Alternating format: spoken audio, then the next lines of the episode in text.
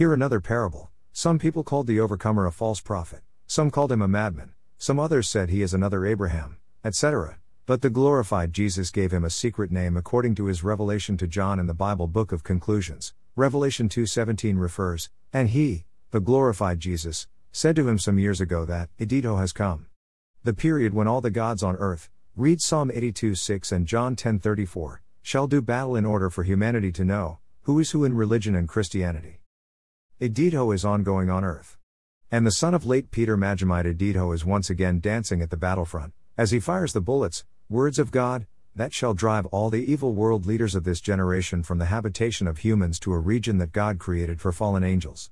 Now hear these inspired words of Peter For if God did not spare the angels who sinned, but cast them down to hell and delivered them into chains of darkness, to be reserved for judgment, and did not spare the ancient world, but saved Noah, one of eight people, a preacher of righteousness, bringing in the flood on the world of the ungodly, and turning the cities of Sodom and Gomorrah into ashes, condemned them to destruction, making them an example to those who afterward would live ungodly. 2 Peter 2 4 6.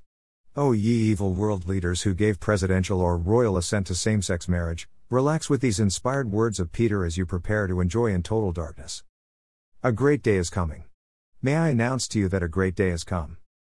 Titus Aramago no edito.